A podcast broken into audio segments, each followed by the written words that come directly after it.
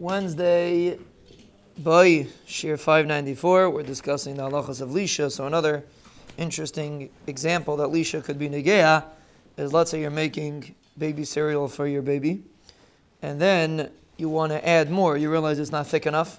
You want to make it thicker. So, you want to add more cereal to the mixture or anything like that. The person's making any, any sort of mixture. So, it's already mixed already. But you want to add solid, not liquid you want to add salad to the mixture, more salad, so the halacha is that's also considered an alisha issue, even though it's already mixed, but it's still a alisha issue, and you would have to change the order, like we said previously. This is not a issue of the mixing; it's a issue of the pudding. Right? Remember, we discussed two th- two parts of lisha. One is putting it in, and one is mixing it.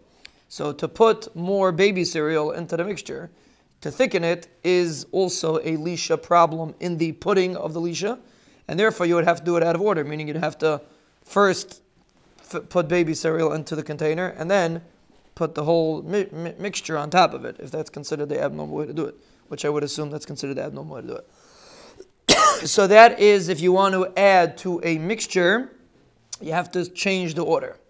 But if the mixture is a blila ava, if the mixture is a thick mixture already before you added, so then the halacha is you don't have to change the order that you're putting it in. Why?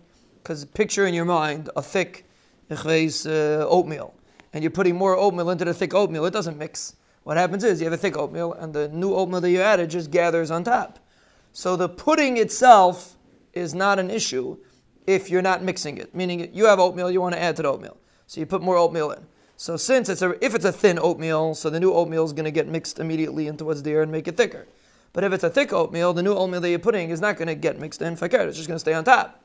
So the pudding itself is not a problem because it's not mixing. The only issue would be if you want to mix it afterwards. Then you would have to do the shinuyim that we discussed in order to, to, to, to mix a thick mixture.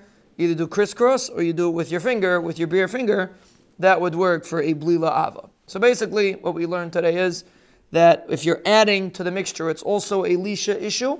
The issue is only if it's a loose mixture, because then it mixes in. If it's a thick mixture, the, the adding is not a problem, because it does not mix in. But when it comes to the mixing, of course, you have to incorporate any of the shinuim that we discussed in order to enable you to mix it.